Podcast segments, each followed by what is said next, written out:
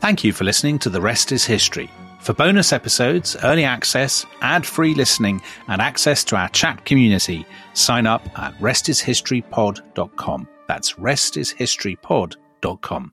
Before we get started today, this was supposed to be our big announcement of our first live show in a year. It's on the 13th of November in London. But we released the tickets early to our club members and um, they've pretty much sold out.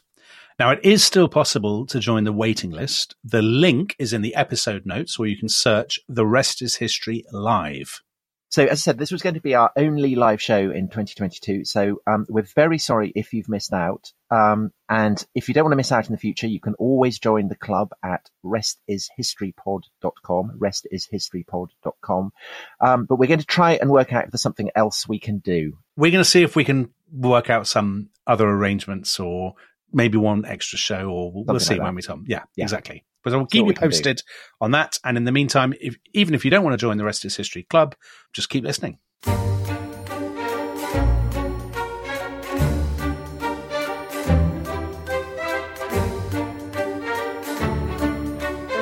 Hello and welcome to The Rest is History's Love Island.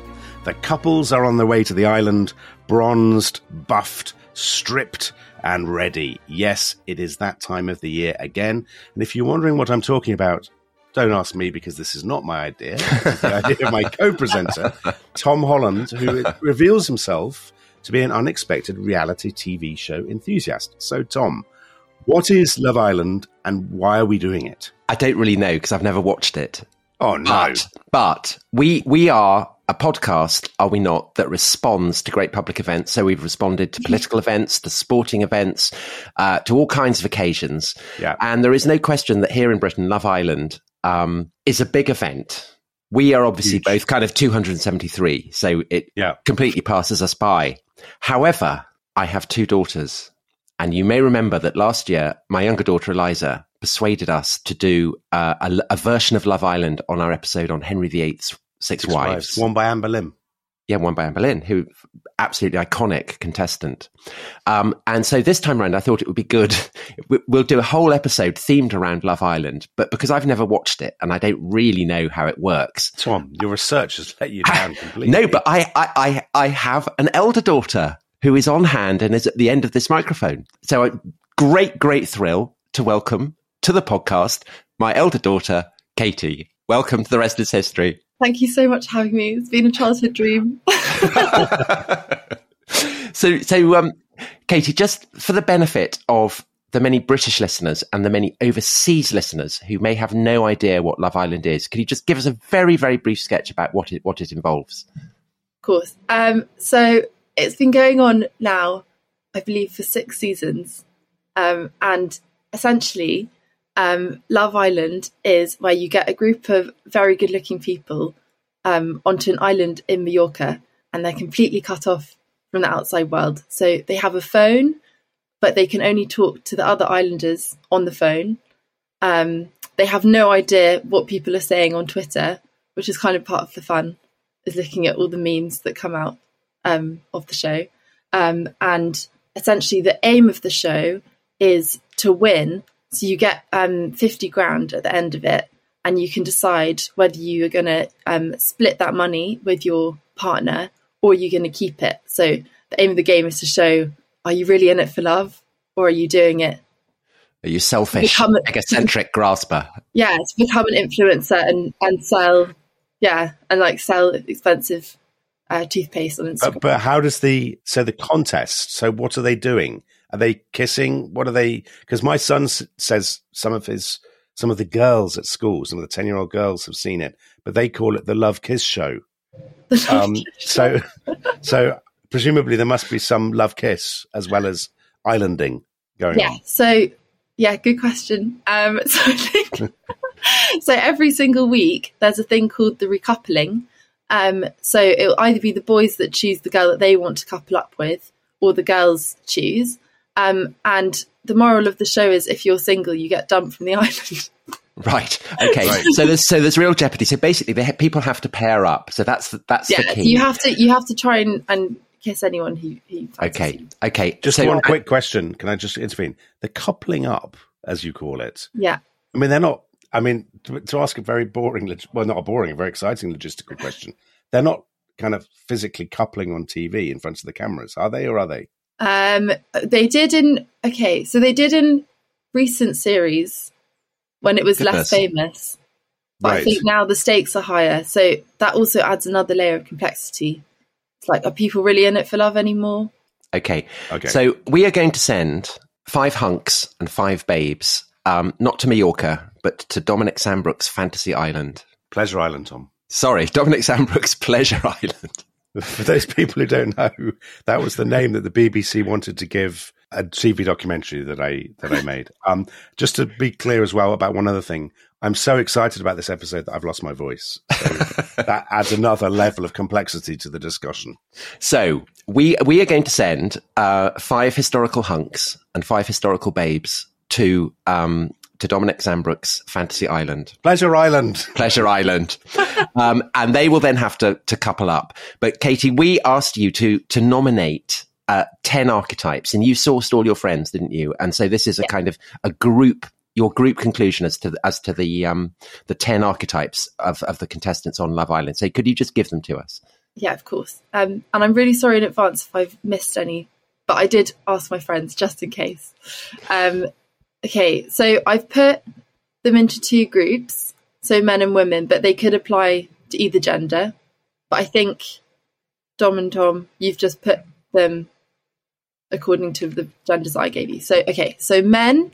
So for the first one, I said player, very good looking, keeps changing his mind about who he wants to be with. The second one is the kind of sweet shit one who doesn't get anywhere and usually has quite a wholesome job. So the classic archetype of this is Dr. Alex in season four, He was a Of doctor. Of course, Dr. Alex. That's the name. Of course. Often- Yeah. often. Um, number three is the traitor. He's very similar to the player, but pretends he's not, um, and pretends he's in, more into his partner than he is. And then at Casa Amor, which usually happens in the fourth week, they get sent to another house where they have the opportunity to meet loads of more people, and they potentially, they pretty much always come back with a new girl after they come back to the main villa. Um, the number four is the producer's favourite. Uh, so usually pairs up with someone on the first day, stays with them and wins the competition. Always very likable and unproblematic. And then, yeah, my dad loved this one. The funny one, a top lad, loves the lads, leader of the lads. So that's the the five men. Then the, for the women, I've done number one, the bombshell who turns up and causes havoc. Um, so she steals someone else's man and doesn't care. Um, the stupid but lovable one, the justifiably angry, jilted one who will call her ex for a chat and tell him off in front of everyone. Um, another producer's favourite who will pair up with the other producer's favourite, um, stay with them and win the competition. And then the gossip who lives for the drama and will ruminate on whether people actually like each other or are they in it for the fame. Okay. So those are those are the archetypes that I gave. And I you, hope Danny. they're faithful to the show. Thank you very much. Okay, so uh, Dominic, we've divided them up, haven't we? We have indeed. So we've each got five that we're putting into the house. So um, shall I go first? Go for it. Mike, yeah. so so I I've chosen uh, the the first uh, male um, archetype, the player who's very good looking, keeps changing his mind about who he wants to be with, and the historical hottie that I am sending in is George Gordon, Lord Byron, uh, brilliant poet, uh, notorious lover, um, and to say that he, I, I mean, he was incredibly good looking. He had the one the one thing he was very self conscious about. He had a club foot, and so he didn't he didn't actually like to kind of strip off. That's a problem on the Love Island, Tom. So that is that that is an issue. However, uh, he was a superb swimmer. He loved Right. swimming because obviously then he could he was as mobile uh, as he was tended to be immobile when walking. So um, presumably there's a there's a swimming pool in this villa. So he would he would be very very proficient in the swimming pool. yeah, but what's he going to wear? Like a wetsuit? I mean, he's got to strip off. Uh, well, he'd he'd have to wear. He'd, I mean, I think they're all wearing tight speedos, aren't they? Katy, is that right? They all wear tight But- speedos. And Right. Byron um, Byron swam the Hellespont, so I think he'd have no problem just spending the whole time in the swimming pool. Yeah, there is also a swimming pool to show off. Great, great. So so Great. Byron Byron would be good He did there. well. He's the kind of guy who cheated on his wife with his half sister. That's Yeah. that's the Very- measure of the man. That's very David Lloyd George. I mean, he just had a, a- a sequence of explosively notorious affairs. Perhaps the most notorious one, uh, Lady Caroline Lamb, um, wife of future Prime Minister Lord Melbourne, um, who was so obsessed with him that she she sent him uh, clippings of her pubic hair in a letter. She, um, when he when he dumped her, she uh, faked a suicide at the Duke of Wellington's ball.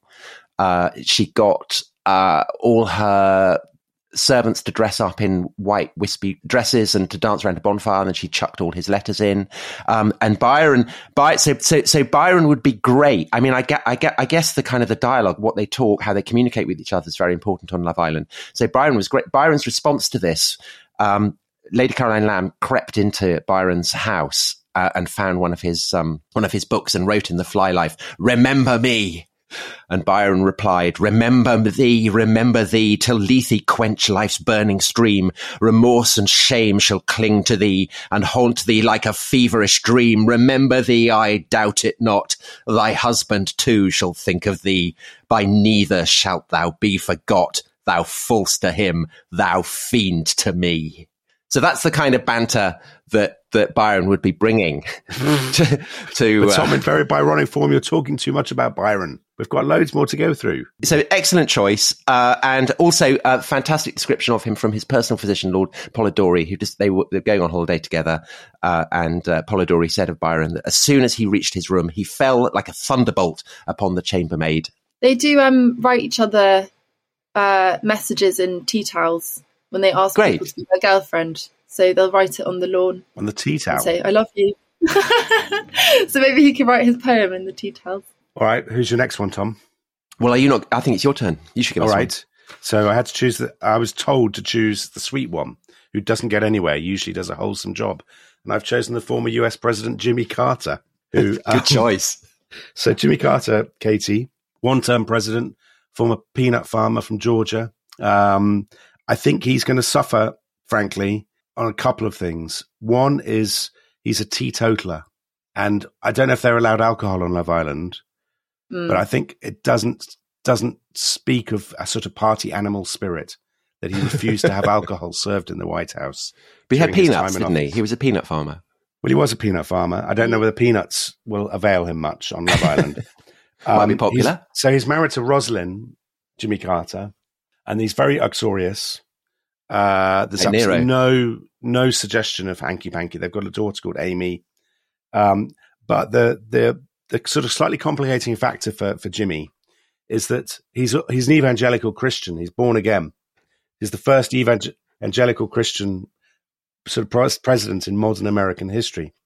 But when he was running for the presidency in 1976, he gave an interview to Playboy in which he, in very sort of evangelical style, he he sort of lambasted himself about being full of sin, and he said, um, "I don't think of myself as better than other people. I'm actually a seasoned and practiced adulterer uh, because I've looked Ooh.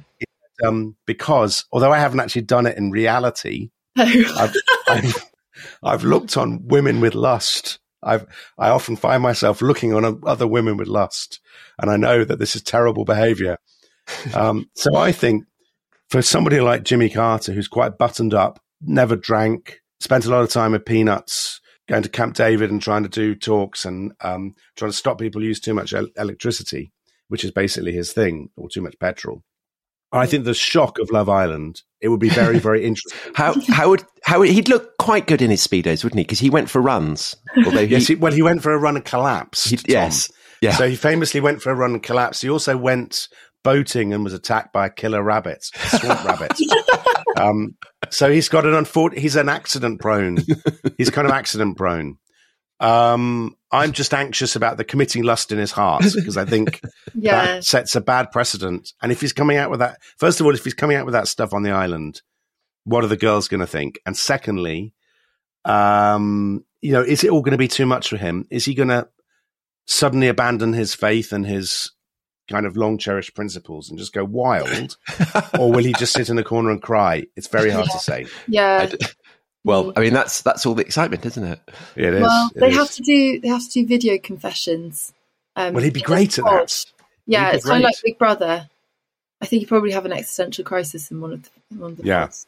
Bless So- him. But how Yeah. would how would how would that play with the uh, with the fans, Katy? Um, what do you mean? Like with the? Yeah, Jimmy. I think they'd love him.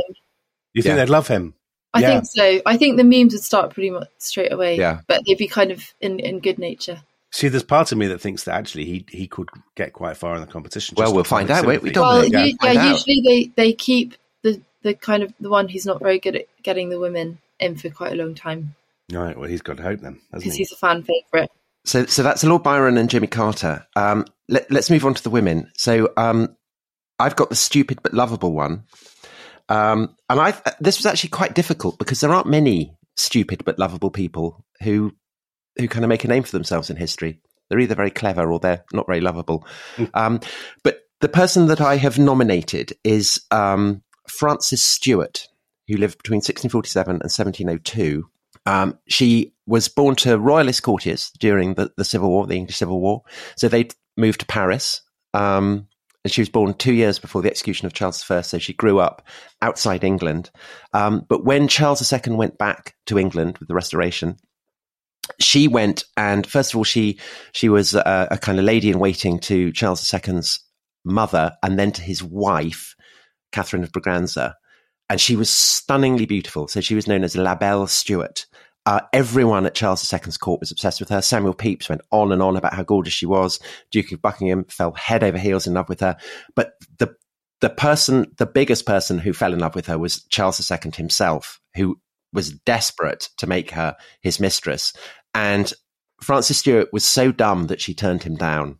Um, oh, and she she was described by a, a French courtier uh, that it would be difficult to imagine less brain combined with more beauty. Wow. Um, so, and she was so beautiful that she became the model for the first um, portrait of Britannia that appeared on kind of medals and coins issued in in in 1667, which was the same year that she ended up finally pairing up with someone who was actually uh, not a bad catch, the Duke of Richmond. So she became the Duchess of Richmond, um, and and then lived a very happy life. So um, she she may have been dumb, but she she was beautiful and happy. So I think that she'd be I think she'd be very popular. Oh, excellent choice. She's going to go far. Yeah, I think so. All right. So I'll choose a woman. Um, I've you, one of your categories, Katy, was the gossip. Mm. Um, in it for the drama and and ruminates on whether women people actually like each other in it for the money. So I've chosen another 1970s character. I've chosen Marcia Williams, Lady Falkender. So she was Harold Wilson's political secretary, but she was an immensely controversial figure in British life in the 70s. Um, so she's from quite a humble background. From, she's the daughter, I think, of a Northamptonshire builder, and um, she's she's not an immensely good-looking woman. I think it's fair to say. So, uh, but she's very charismatic and very clever, and she's always plotting and scheming in Wilson's sort of back office.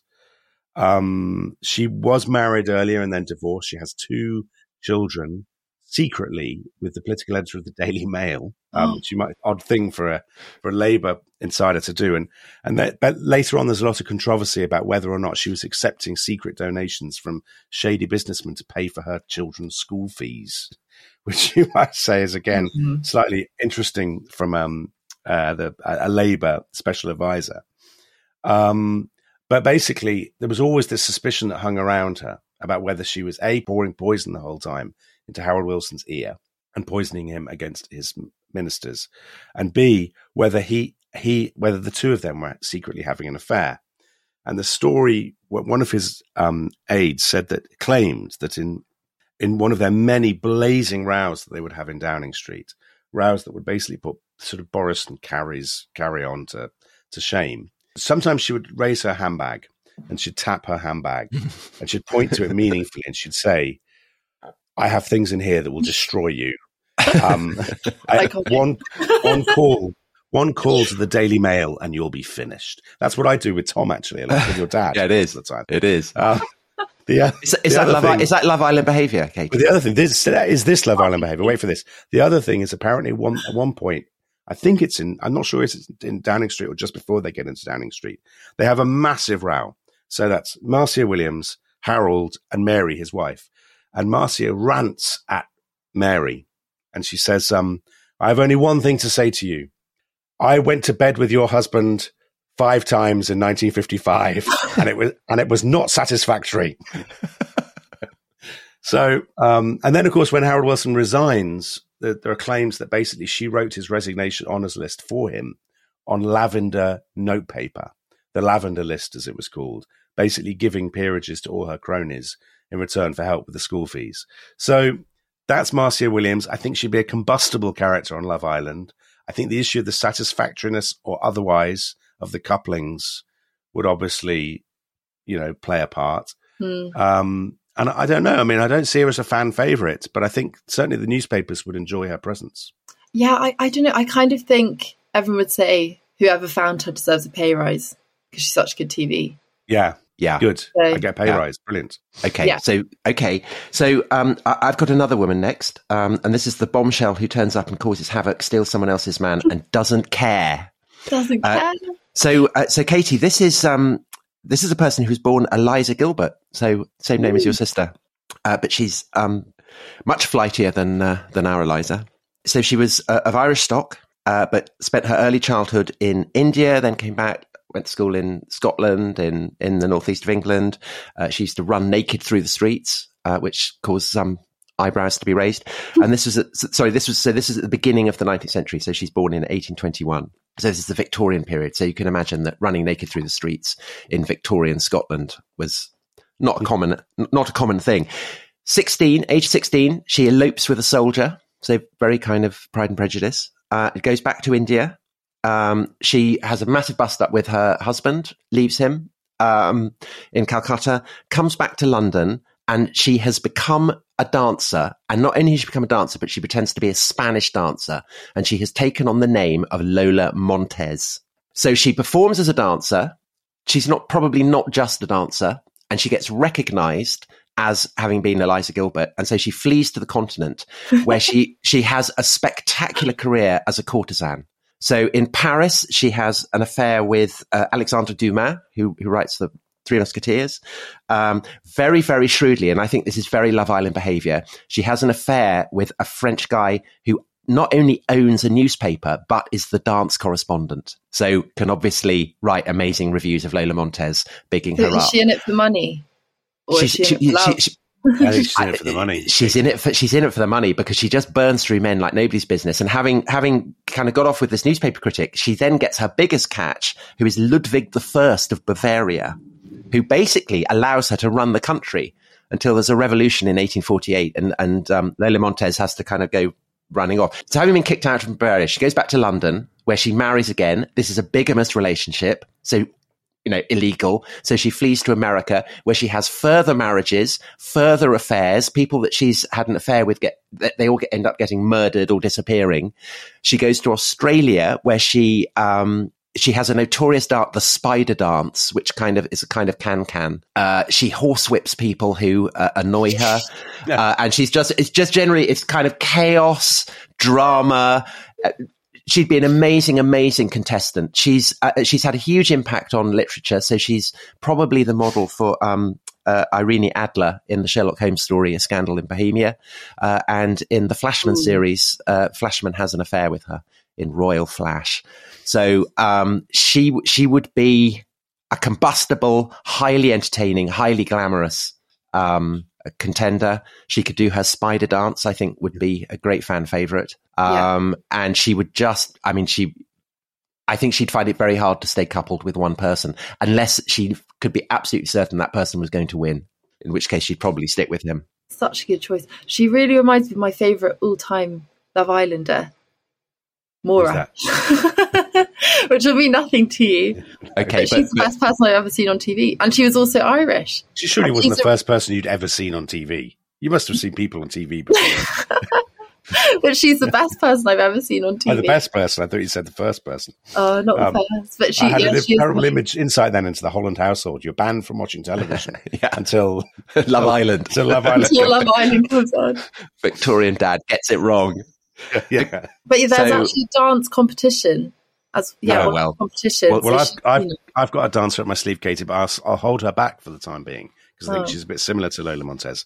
But also, I wanted to have the maximum possible impact, so I'll bring her in near the end. oh, So, just one more before the break. So uh, you wanted a traitor, didn't you? You wanted a male traitor, very similar to the player, but with the difference that he pretends to be more into his partner than he is, and then randomly pairs up with somebody else. So when I saw the word traitor, I thought I'm just going to go in quite big with this. I'm going to go with the traitor. So I've gone with Judas. That's a massive choice. A So- massive choice. So Judas enters the island. So what we know of Judas, I think there is some doubt about whether Judas is there for love or whether he's there for the money, or more more specifically for the thirty pieces of silver. Um, so that, that that's. I mean, Judas has got form. I think it's fair to say that although some of the other Love Islanders may not have heard of each other, they'll all have, by and large, have heard of Judas. So he comes in with baggage, Yeah. as, and he's already guilty of one absolutely colossal betrayal um, as he Yeah. comes into the into, into the island. But the interesting thing about Judas and what I think makes him a wild card in this competition, I mean, he's got a lot of meme potential because he he he ended up hanging himself from a tree, didn't he, Tom? Yeah, he did. So, um, so it, fame didn't make him happy. Fame and wealth didn't No. make him happy. uh, but and also with the 30 pieces of silver. But also the truth of the matter is, when it comes to sort of affairs of the heart, Judas is something of an enigma. We don't know anything about his romantic history, do we? I mean, there's very there's, oddly the Bible is silent on um, Judas's love life, so we just don't know how he's going to re- interact with the others. How's he going to get on with Lola Montez? Will he be pals with Lord Byron or? Ji- I mean, Jimmy Carter obviously is going to have massive issues with Judas Yeah. Yeah. from the Oh from, god, the, yeah, from the get go. yeah. Yeah. he is. because Jimmy, is. you know, will be horrified to see Judas pitch up. I mean, there is, of course, the, the, the plot twist that you get in Jesus Christ Superstar, where actually he, he's he's betraying Jesus simply to try and get Jesus to, you know, reveal himself as the Messiah. So that suggests a kind of a talent for tricksy behavior, for kind of psychological play that doesn't always come off. So that Well, might be interesting. He might, I think the sort of Judas, Marcia Williams, I could see them, yeah, if not coupling up, then certainly they could play an interesting part, stirring up the others against one another, yeah, and so on. okay. So anyway, yeah, um, I'd be very, I'm, I'm, I'm particularly keen, Katy, to see how Judas gets on in this competition. So, do you think his motives might be more pure?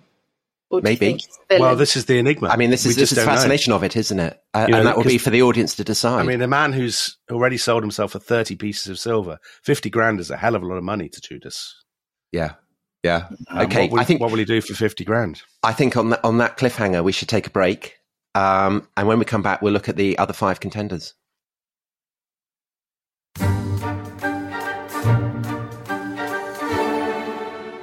Welcome back to Love Island. The tension is mounting. The excitement is at fever pitch. Uh, we're joined by top Love Island uh, connoisseur, enthusiast, meme generator, and all round expert, Katy Holland, um, who is, of course, the daughter of top uh, TV historian and Spider Man Tom Holland.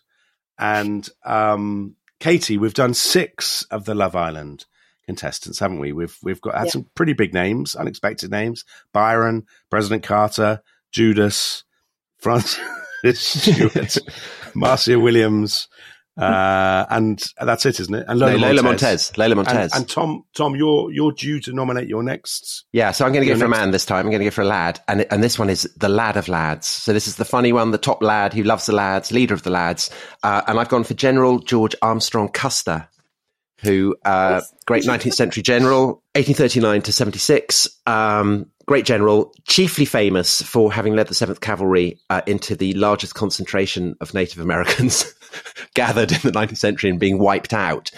Yeah, you say he's a great general, Tom. He's a terrible general. But the thing about the thing about the Battle of Little Bighorn is that it, it gave it gave those it gave the Sioux and their allies probably the, the single best moment of the 19th century. Um, and I think that's what Custer was all about. He was about giving people a great time. Um, people adored him. He was nothing but trouble, but people completely adored him. So he was married. He, he was married to Libby, and um, she wrote about Custer that my husband used to tell me that that he believed he was the happiest man on earth, and I cannot help thinking that he was. Everything he did, he loved. He loved being in the cavalry. He loved having fun. Um, Sitting Bull, who was in command of the uh, um, of, of the Native American forces at the Battle of Little Bighorn, said that he'd been told that when Custer died, he killed a man as he died, and then he laughed. So his very last thing was to kill someone and then laugh, which basically sums Custer up. And the whole course of his career was a kind of constant succession of scrapes, jams, and, and then people adored him so much that they would let him get out. So he was at West Point. He came bottom at West Point. He was he he got kind of court martialed because he was supposed to be on sentry duty, and he went off and got on a kind of lads piss up in the the local town. But everyone liked him so much that they let him off. Then the Civil War happened, and he was absolutely brilliant in the Civil War. He had these kind of golden ringlets. He loads of cavalry dash. He charged around, and again, everybody adored him. At the end of the Civil War, he was the youngest general ever in the in the U.S. Army, and from that point on, he got he went out to the, the Great Plains, um, and he just gallivanted around. Uh, people, you know, his superiors would say, "Go and do this." He'd go off. He'd he, he, he traveled everywhere with a, a, team of Irish wolfhounds. And so if he kind of saw a deer or a buffalo, he'd go charging off after them and completely leave, leave his troops stranded. Um, and there was one occasion where, um, a whole load of, uh, soldiers w- went out to find him, got ambushed by Native Americans. They had their eyeballs taken out and put on rocks. They had their testicles cut off and put in their mouths. Custer was told about this, and instead of feeling guilty about it, he went, How exciting for them! That must have been so exciting for them to be stalked and killed. What a thrill. And so that was basic, that's basically what he is. Everything is a laugh, it's a thrill, it's excitement, and, and people cannot help but forgiving him for all the kind of terrible scrapes that he gets into. Tom, I'm not, I'm not, I'm not going to try and torpedo Custer's chances because I know you want him to do well. But I'm not right in thinking that by the time of Little Bighorn, A, he's a busted flush. B, he's starting to lose his hair, I think, which is surely a, a Love Island problem. Yeah. I mean, isn't there a counter argument that he's actually a terrible general? Yeah, he's a terrible general. I, I, I, when I said great, I mean great in the kind of Love Island sense that he looks like a general. Okay. So not if he's it, losing his hair, not if the ringlets. Yeah, but but but but he's entering it at the stage where, in the words of one admirer, um, he is as beautiful as Absalom with his yellow curls. Okay, well, so he's he's a lad. Yeah, he does sound a lad. He's.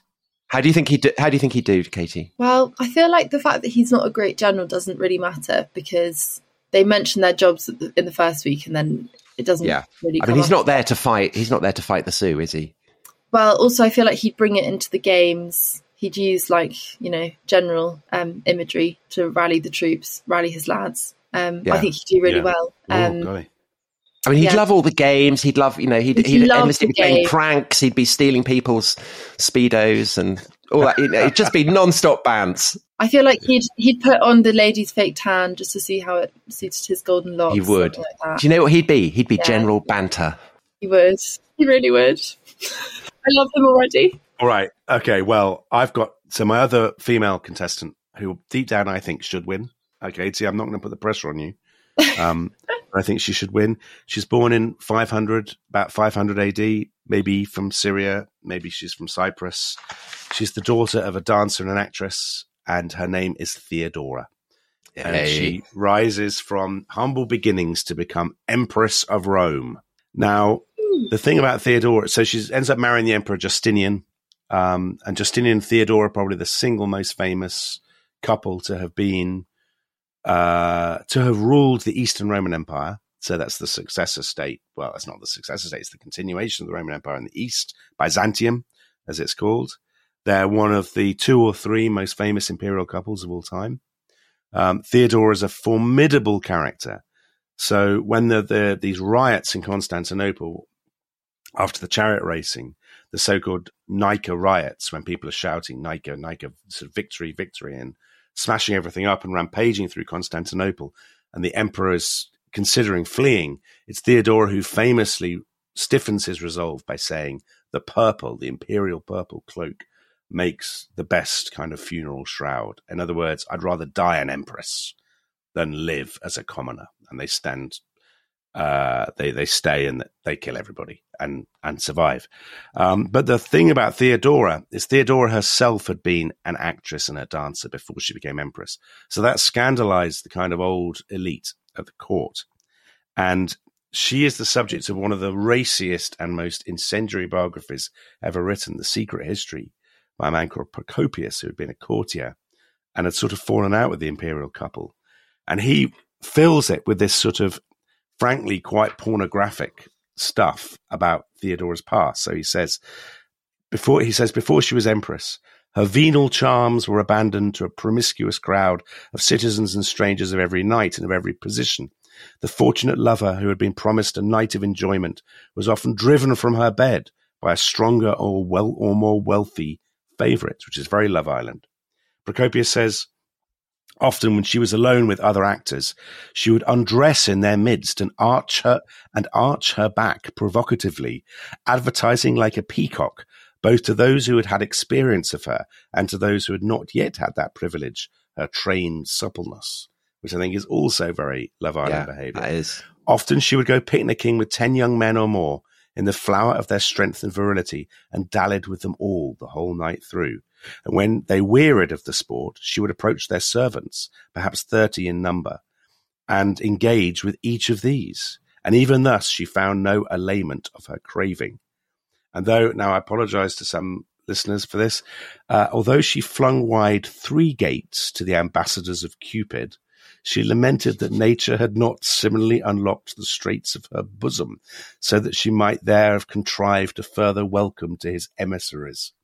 So there's a lot of stuff like this.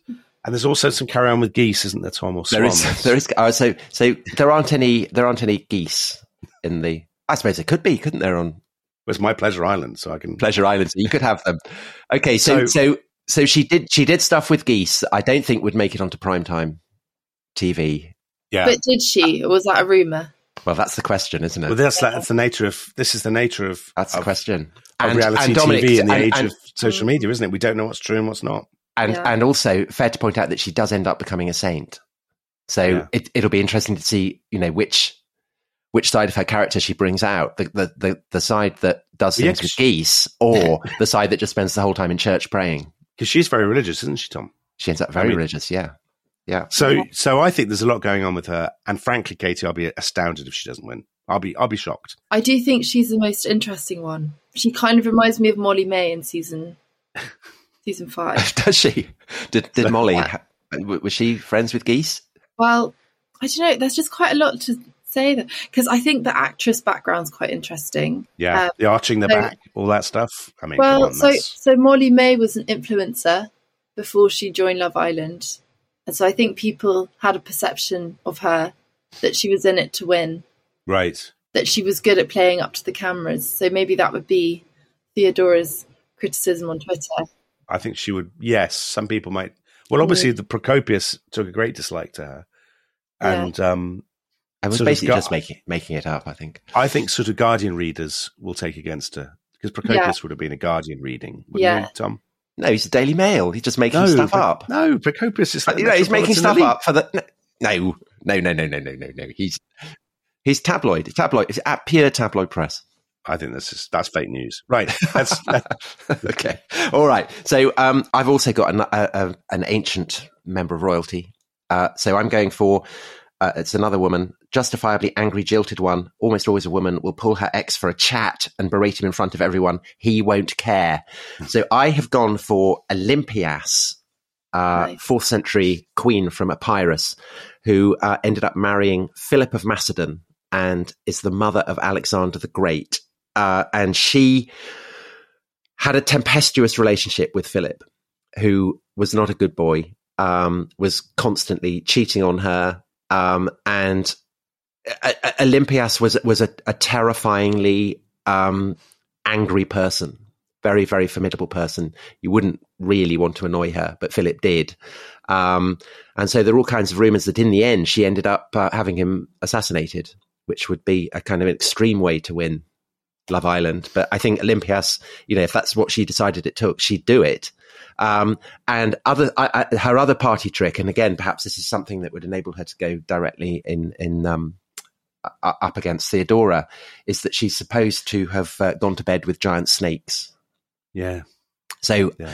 I, I don't know how that would go down with with with the watching fans, but um, so she she would offer fans um, snakes and an ability to eliminate anyone who annoyed her. Was was her reputation that she was a spurned woman, and she never got got him back really in the end. Yeah, Well, he had multiple. She, he had multiple wives, didn't he? he was he, yeah he was endlessly marrying um, uh, uh, other queens, and also he he played the the dirty trick. So so um, Olympias was the the sister of the king of Epirus, and so she could always rely on him.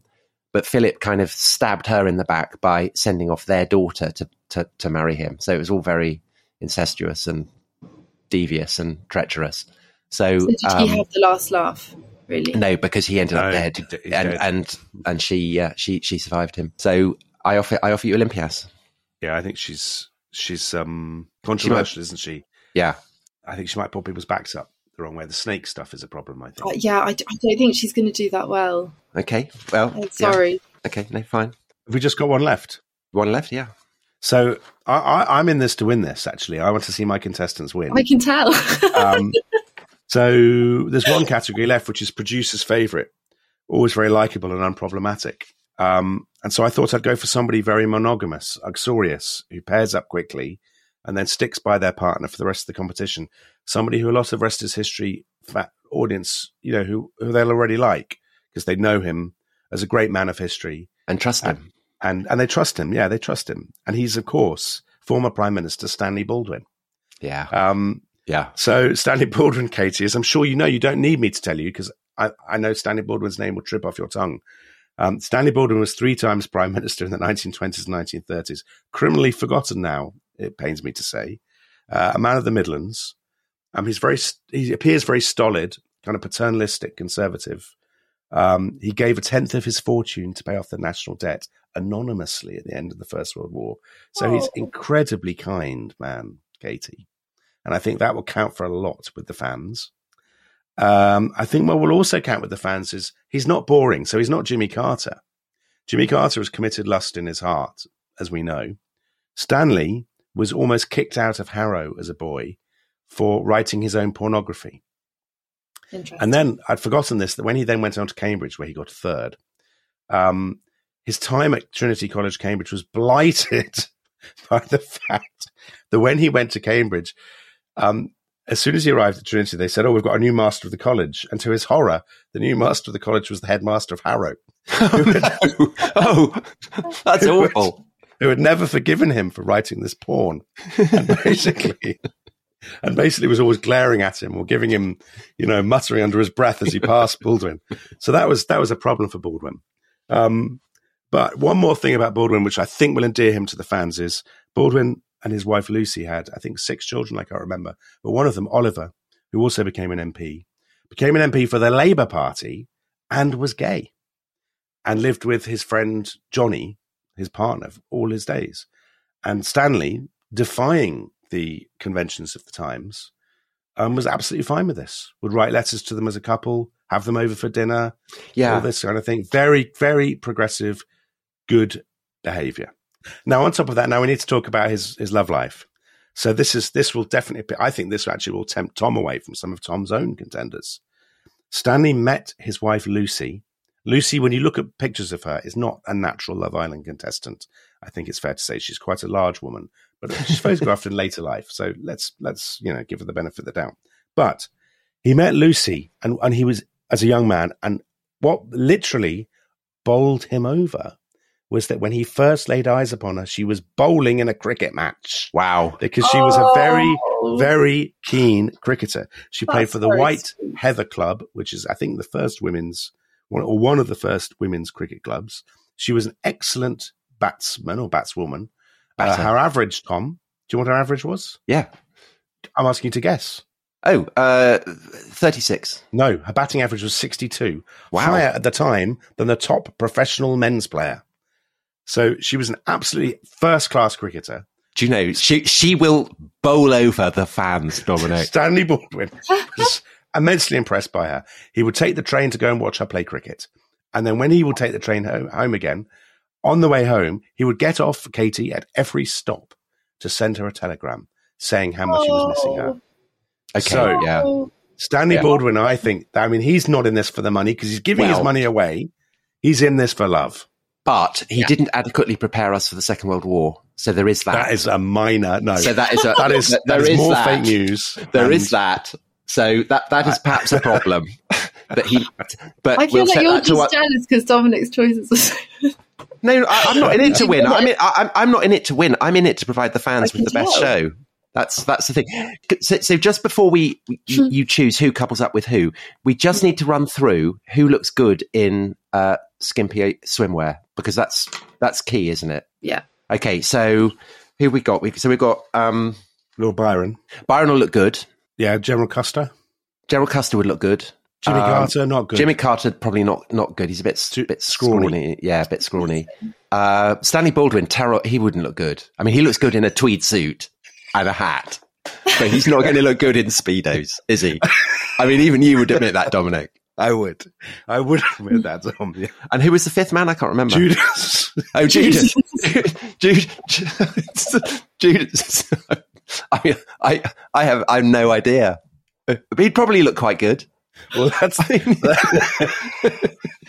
I mean, he's been roaming around Galilee for three years, so he's probably He'll be quite quite fit, tanned, buff. He'd be tanned, tanned. I think he'd look good. I think he'd look good. So, uh, and then the girls, uh, Lola Montez would obviously look sensational. Uh, Theodora would look sensational. Frances Stewart would look sensational. Olympias would probably look frightening. I just think there'd be something about her that would be. She'd probably have lots of menacing tattoos, and then I can't remember who the fifth one was. Marcia Williams, Lady Falkender. Oh, what would she look like in? What, what would she look like twerking? I can't even speak. I'm laughing so much, but also I've completely lost my voice. Okay, so I think Marcia Williams probably is in the Stanley Baldwin category when it comes to the swimmer. Okay. I don't think it's Okay. her strong My suit. favourite. okay, okay. So Katy, Dunn, can you can you pair up those those ten contenders? So this is sort of week one, is it? Quite hard. Well, that's, Um, that's the fun of it, isn't it? Okay, so I think I do. Okay, so I think instinctively Byron and Olympias would pair up. Sorry, Right. Yeah, I yeah. think she'd. I think she'd like she'd want him because he wants everyone else. yeah, so and, and he would be awful for her. He'd be awful, and I so I think the producers would would make them get together through through games or Excellent pairing. yeah. Um, Okay, I'm glad you thought that was an excellent pairing because I, I wasn't really sure. Um, No, you're the arbiter. You choose. You Okay. choose. I think Theodora and Stanley Baldwin. The, Oh, Yeah. That's my dream couple. I mean, it's, I'd like to have them over for dinner. Dominic, I I cannot. I mean, that is so completely your dream pairing.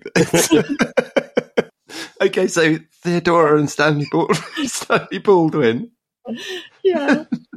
Okay, good. Um, so that's the second Do you need to say why, or can I just just give you the pair? Yeah, no, yeah. So, what, obvious. so what, So that's obvious. I mean, well, what- yeah, but but why, why do you think? Well, why is it would- Dominic's dream pair, dream pairing? Because Stanley Baldwin's his hero and Theodora is his um, heroine. Oh, I did it for you. He's always loved them. But, why, but Katy, Well- why do you think that Stanley Baldwin and Theodora would make a natural couple? Um, because I think um they both have quite cheeky sides to them. yeah, that's one way of putting it. okay, yeah, that's that's a good reason. That's a good reason. They're quite good at. They're not. They're they're, they're pretty good people. At monogamy, Yeah. yeah, Yeah, yeah, heart, And I heart of gold. Heart of gold. yeah. and I think Theodora would be, you know, Stanley Baldwin's a leader. She's Yeah. she's good at helping a, a leader. I think people at first wouldn't trust her; that they would think she was just with him because everyone likes him, and that it's a clear way to money. You know, But- she's a shrewd, a shrewd, intelligent, and and so rather than marry someone who spends all her time playing cricket, maybe if he's matched up with someone who could say, you know, rearm, Yeah, I was about Yeah. to say. yeah, You're looking Yeah. at a very different story of the origins of the Second World War with Yeah. Theodora. Narrative snake. Yes, I, I think I think Theodora and Stanley would be quite sweet together, actually. Okay, Um, good. Uh, okay, Marcia Williams. I just, I just don't know what to do with her. Um, Okay, I feel like, I feel like Lola Montez and General Cu- Custer would have a good time. yeah. I think they'd, th- th- yeah, they'd be. Definitely would. I can't believe Yeah. I'm taking this sufficiently seriously that I'm I'm diligently noting down what you're saying. Okay, so that's. Uh, I think I agree. They they completely go together. They are gin and tonic. Uh, fourth couple. Okay, my fourth couple Uh, are Marcia Williams and Judas.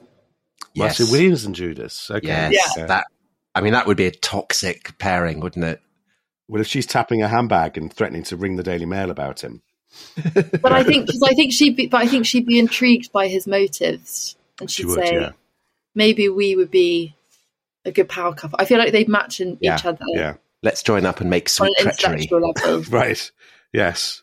and I think they tried to sabotage everyone else It would. Yeah. so that they could win.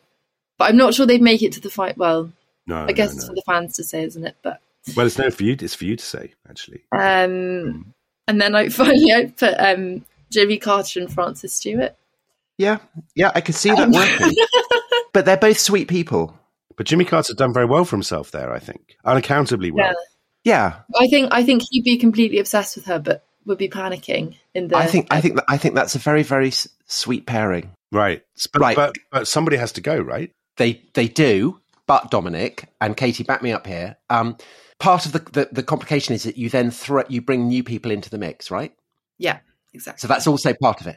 They're parachuted in. So Dominic, what I thought we should do is that we should uh, before Katy decide who gets uh, gets thrown off because we're, ha- we're going to have four couples that go up to the public vote. So one of these one of these four, five couples needs to go.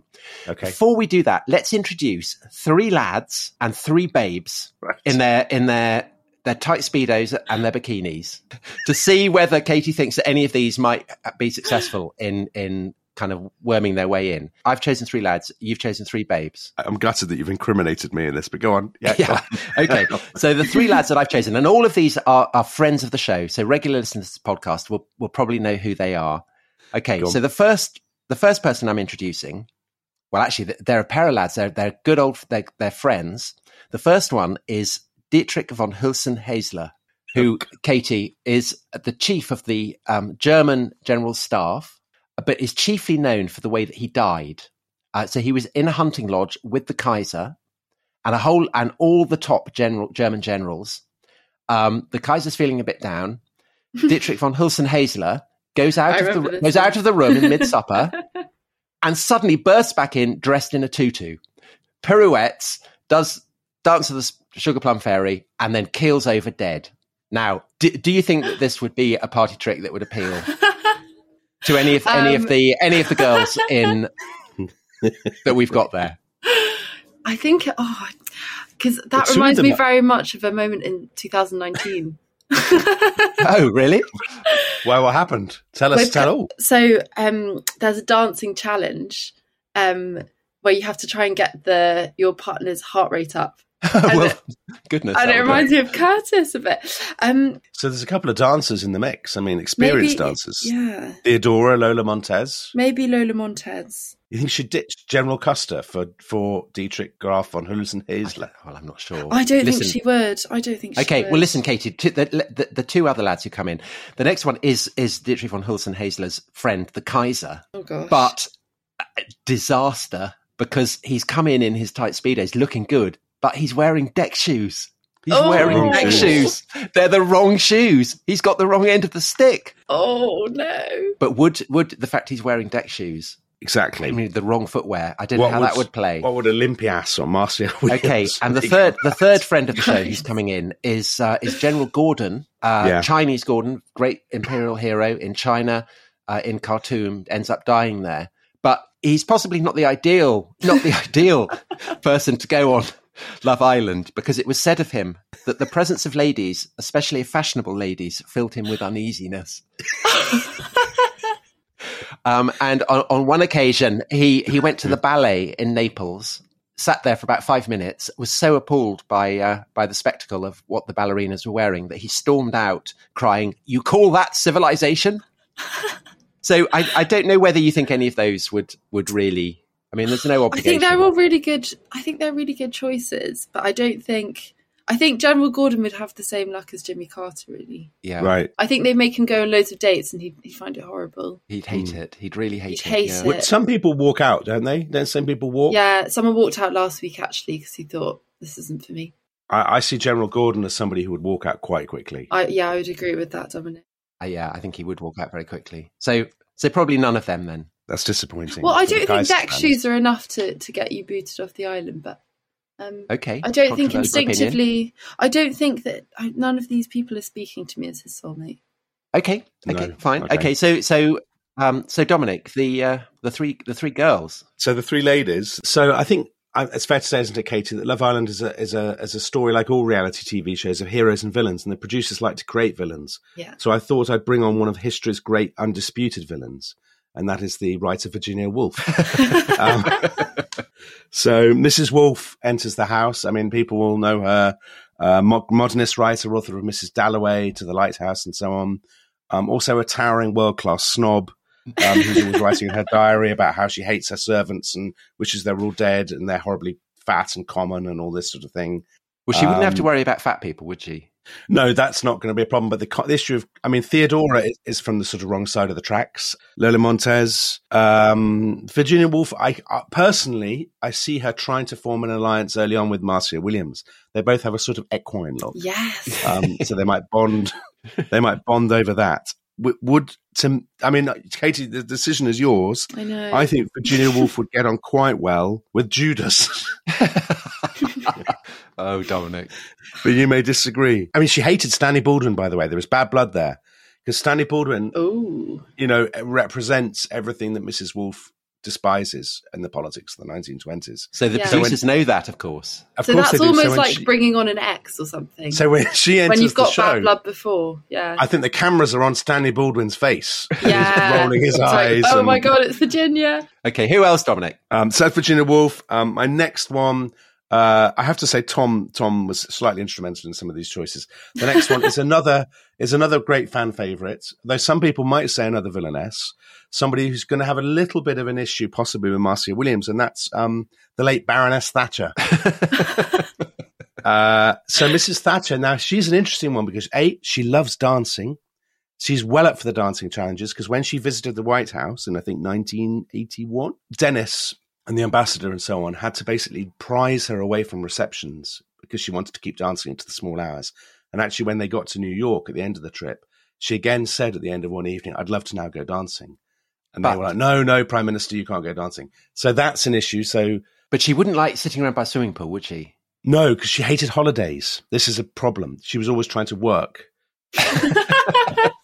she would undoubtedly bring work with her. I worry that she would argue with Marcia Williams a lot about inflation or something.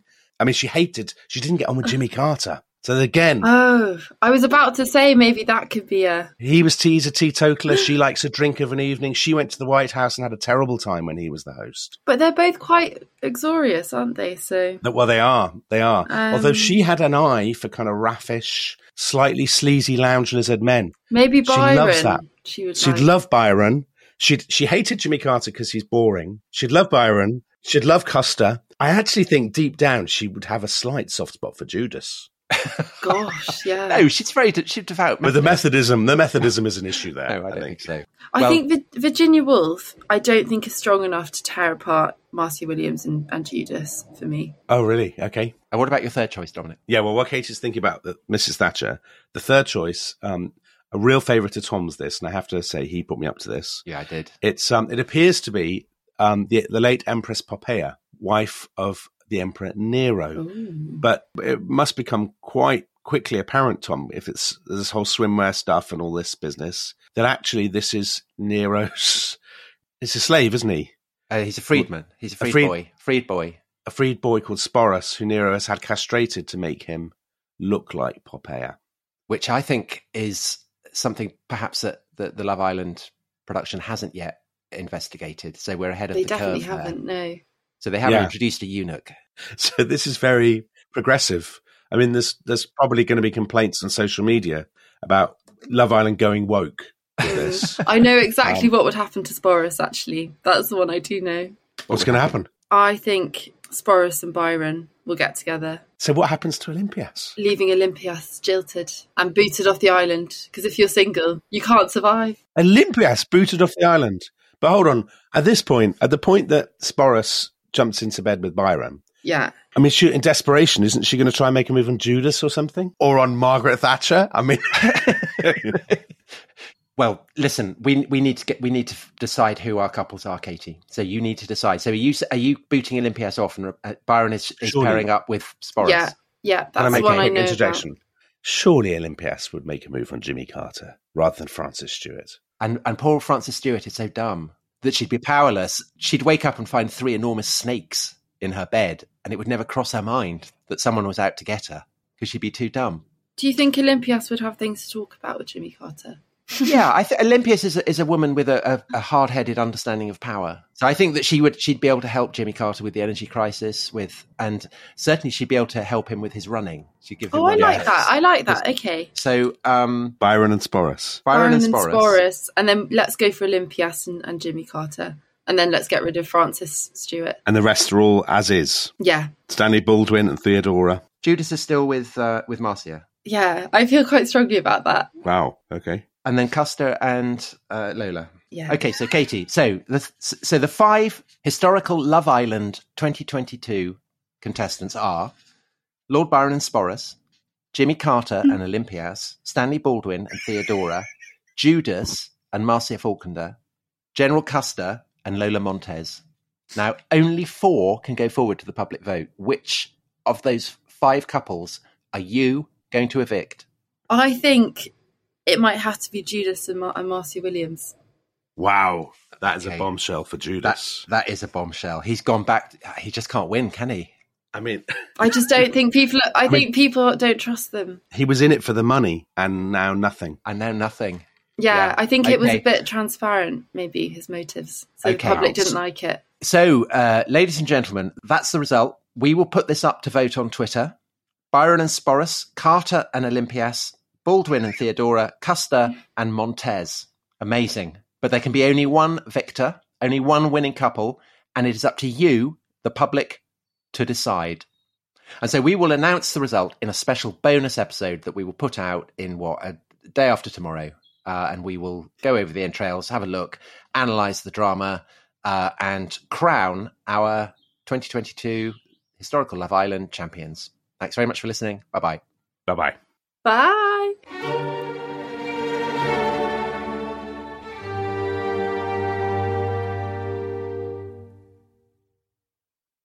Thanks for listening to The Rest is History.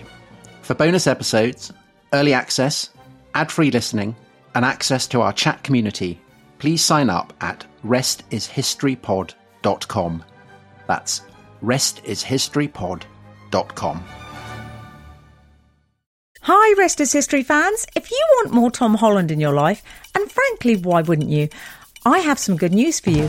I'm Emily Dean, and I'm thrilled to say that this week Tom is a guest on my podcast, Walking the Dog, where you get to hear well known faces at their most relaxed because I talk to them over a leisurely outdoor stroll with my dog Raymond. And you can join us this week for a very special two part in depth chat with Tom Holland. And yes, I'm afraid I did ask him this question Tom, how often do you think about the Roman Empire? I think about it a huge amount. In fact, there are days where I barely stop thinking about it. My brain is occupied by the Romans. It's like Gaul. If you want to hear more of my chat with Tom, give Walking the Dog a listen this week. And while you're there, you can take your pick from episodes starring the likes of Ricky Gervais, Jack Whitehall, and Jimmy Carr. What's that, Raymond? Yes, The Rest is History did do an episode all about the greatest dogs in history. No, you weren't in it. Most spoilt dog in history, maybe?